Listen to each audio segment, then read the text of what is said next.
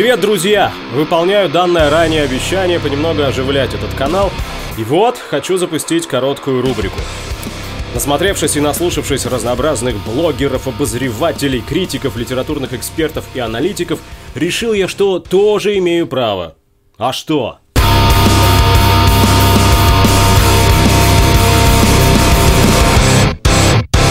Ни в коем случае никому ничего не навязываю, просто делюсь своими предпочтениями, поскольку так же, как и вы, не раз сталкивался с вопросами, что смотреть, что посмотреть в выходные, что читать, что послушать. Здесь нет и не может быть ответа на вопрос «А почему? Почему вот тебя должны слушать?» Да по кочану. Не хотите – не слушайте. Потому что вот так. Потому что я тут заведую пропагандой, и я так вижу. Вы обращали внимание, наверное, на робкие, аккуратные мои признания в том, что фильмы я не смотрю, человек старый, дескать, валенком делан и погулять вышел. Это не совсем так. Я слышал о братьях Люмьер, о Чарли Чаплине и Сильвестре Сталлоне. Просто я стараюсь смотреть то, на чем не засыпаю, а не засыпаю я там, где нужно думать, а не просто ржать, бояться, реветь или впитывать в себя спецэффекты. Вот, поэтому рубрику нашу открывает фильм Free State of Jones, свободный штат Джонса. I'm tired of it.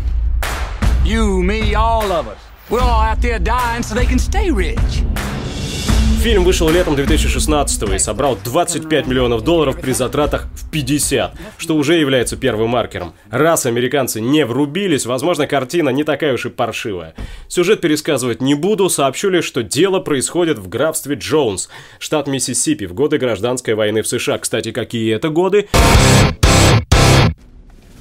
Мэтью МакКонахи, играющий роль солдата армии конфедератов, фермера Ньютона Найта, по большому счету знакомит нас с азбукой революционной борьбы. Кстати, Найт и МакКонахи и впрямь очень похожи внешне, посмотрите.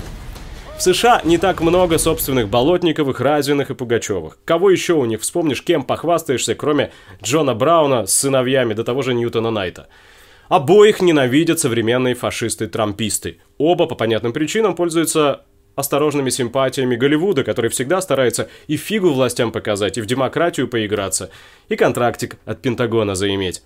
В чем история Найта? Мужика силой взяли на войну. Он с нее сбежал, прошел 200 миль огородами, был пойман, подвергнут пыткам, сбежал еще раз, собрал армию из 600 дезертиров и бывших рабов. С ней превратился в большую занозу в задницу армии Юга. Полностью подавить партизанщину войскам генерала Ли, знаете кто такой, не удалось. А там и северяне взяли верх. Тем не менее, полной реабилитации Найта не случилось, а в годы сегрегации... Что это? Поскольку проповедовал Найт демократичные межрасовые браки, в том числе личным примером проповедовал, о нем старались вспоминать пореже. Был только один фильм, ссылавшийся на тот же самый сюжет, в 48 году его сняли. Вопросов спорных много, версий много, как обычно. То ли Робин Гуд перед нами, сжигавший хлопок плантаторов и раздававший беднякам кукурузу, то ли предатель своего отечества и отвратительный разбойник. Друг народа или кайзеровский шпион в пломбированном вагоне. Но факт остается фактом. Когда Найт умер, похоронили его на единственном кладбище для белых и черных, а на могиле написали почему-то «Он жил для других». В фильме отлично показано, как война за чужие интересы, за барыжьи интересы порождает в массах революционное сознание. И вообще, весь этот фильм обращен скорее в настоящее и будущее, нежели в прошлое. Уж слишком узнаваемые типажи персонажей. Игра актеров отличная, на мой вкус, не испортить убогим переводом и таким же дубляжом. Режиссерская и операторская работа тоже неплоха. Ни Бэтмен, ни Рэмбо, конечно, в общем, смотрите смело. Вылавливайте и выбрасывайте попадающиеся иногда шмоты, непременной для американского кино политкорректности. Понятно, что режиссер Гэри Росс, работавший когда-то в штабе Билла Клинтона, не мог не засадить пару шпилек в красный загривок южанина-республиканца, но вы это все игнорируете и получите настоящую пищу для ума. Все буржуазные сайты и брендовые рецензенты, ну вы понимаете, от Rotten Tomatoes до New York Times поставили фильму троечку, значит смотреть обязательно нужно. Комментировать здесь, внизу, и пожалуйста, никаких там «Эй, упырь, чё за тупое гонево?» Мне нужны полноценные, развернутые, грамотные отзывы, даже отрицательные отзывы, полемика и дискуссия. Ведь наш канал отличается от остальных тем, что даже кино здесь смотрят образованные люди.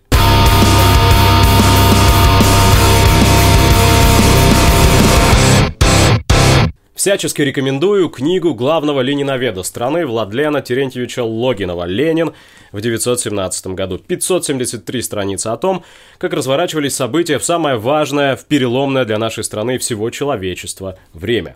Я очень хотел бы пригласить Владлена Логинова в поживому, но дозвонившись, узнал, что он сейчас не в лучшей форме. Надеюсь, это временно и шанс у нас еще появится. Чем цена книга? Это не книга о Ленине-человеке. Это книга о Ленине-политике, о том, как он принимал решения и почему эти решения принимались. Иными словами, бытийные кухонные подробности, разные солнечные пылинки отодвинуты автором на задний план, а перед читателем развернута голая, неприкрытая, отвратительная иногда логика революции. Бешеное количество фактов, ссылок, цитат – и мы узнаем, что наши представления о революции очень и очень далеки от реальности, что, оказывается, за гениальной ленинской мыслью очень часто не успевала даже сама большевистская партия. В дальнейшем, мы знаем об этом, сложится исторический миф. Действовали вроде бы как сплоченно, монолитно, как часы. Ничего подобного. Ленину постоянно приходилось входить в клинч, убеждать, переубеждать даже своих ближайших сторонников, даже Сталина. Самые преданные и верные так и не сумели полностью постичь ленинской диалектики, которая, например, могла сначала потребовать вхождения в Советы в начале 17 года или в середине 17 года, завоевания над ними контроля, а потом соблюдения дистанции, отстранения от Советов и, наконец, снова вхождение – Вдумайтесь, в критический для восстания момент Ленин был вынужден пробираться в Петроград вопреки воле Центрального комитета собственной партии. А его этот центральный комитет пытался закупорить Финляндии, чтобы не путался вождь мирового пролетариата под ногами. Однако Логинов объясняет, революцию делают не Ленины, не гениальные заговорщики, революцию делают даже не партии и даже не прогрессивный класс. Революцию делают массы, поставленные в доведенные до предела противоречиями исторические обстоятельства. Вне этих обстоятельств, и в книге подробно описывается военная разруха и вообще атмосфера полного разложения государственного аппарата Российской империи, вне этих обстоятельств массы спят, и разбудить их не способен никакой гений агитации и пропаганды. Не Ленин придумал советы. Советы возникли абсолютно стихийно, по всей стране, на фоне тотального паралича царского режима. Ленин лишь показал, что если этой поднявшейся волной не воспользуются большевики, ей воспользуется кто-то другой. Например, эсеры или корниловцы, прообраз будущих фашистов. Нет, власть не валялась на земле, пишет Логинов. За нее в любую минуту продолжалась борьба. Именно появление Советов, проявление низовой народной демократии заставило Ленина сделать вывод о возможности быстрого перехода от буржуазной революции к революции социалистической. Еще в Цюрихе, это я цитирую книгу, Ленин писал, когда рабочие и весь народ настоящей массой возьмутся за дело практически, они во сто раз лучше разработают и обставят его, чем какие угодно теоретики. И еще, поворот в сознании масс неизбежен, и он станет следствием не только, даже не столько большевистской пропаганды. К нему приведет сама жизнь. Мы не хотим, говорил Ленин, чтобы массы верили нам на слово. Мы не шарлатаны. Мы хотим, чтобы массы опытом избавились от своих ошибок. Повторю, опытом избавились от своих ошибок. И много-много разных прочих подробностей, не оставляющих никаких сомнений в том, на чьей все-таки стороне была правда в 1917 году. Вы узнаете, как олигархи и барыги тогдашние готовы были уже сдать Петроград немцам. Это патриоты-то, это черносотенцы-то, это кадеты-то. Сдать Петроград немцам, лишь бы те расправились с большевиками, с чернью этой поганой. Как организовался проезд пломбированного вагона через Германию. Какая экономическая программа была у авторов Корниловского мятежа. И чем их программа отличалась отличалась от национализации по-большевистски, по-советски. Короче, книга – подробный взгляд на механику исторического события, а не на механику поведения отдельной личности. Пусть даже и такой выдающийся, как Ленин. Читайте.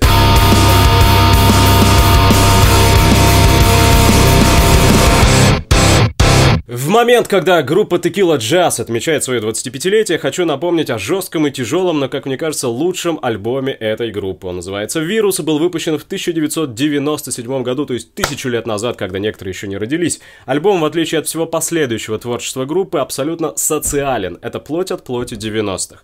Послушайте или переслушайте. Дождливый город, огней особых нет, менты с дубинками гоняют детей каком-то смысле фронт, ну вот и я в каком-то смысле трофей. В кармане тесно, хотя меня везет Он не хозяин мне, он мой ассистент. Опять работа, два выстрела и рвота Ну какой ты там по счету клиент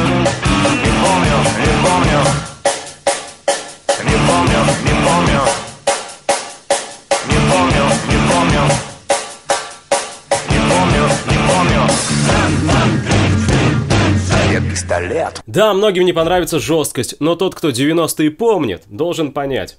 За что мы ценим текилу джаз? За не гнусавый, не кастратский мужской вокал, ставший сегодня редкостью, так ведь? Шутка. Мне кажется, команда абсолютно уникальная. Не только в масштабах страны уникальная, но невозможно к текиле подобрать аналогию, сказать, что своровали, содрали у кого-то. Ко всему нашему радио можно это применить, а к текиле нет. В первую очередь дело, по-моему, тут не в мелодике, а в ритмике.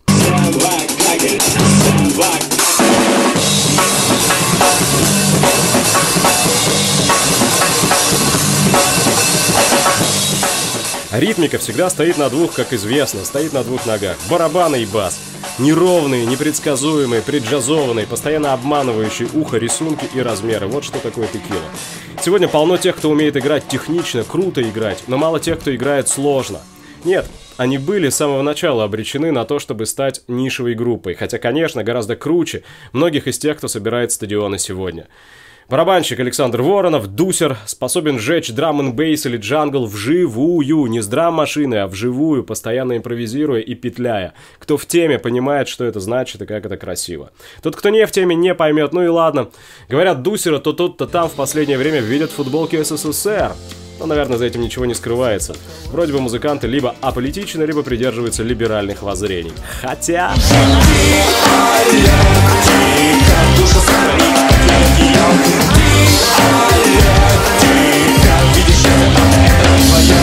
Ну все, в общем, это был первый блин короткой рекомендательной рубрики. Фильм, книга, песня. Постараюсь продолжить через неделю. Салют.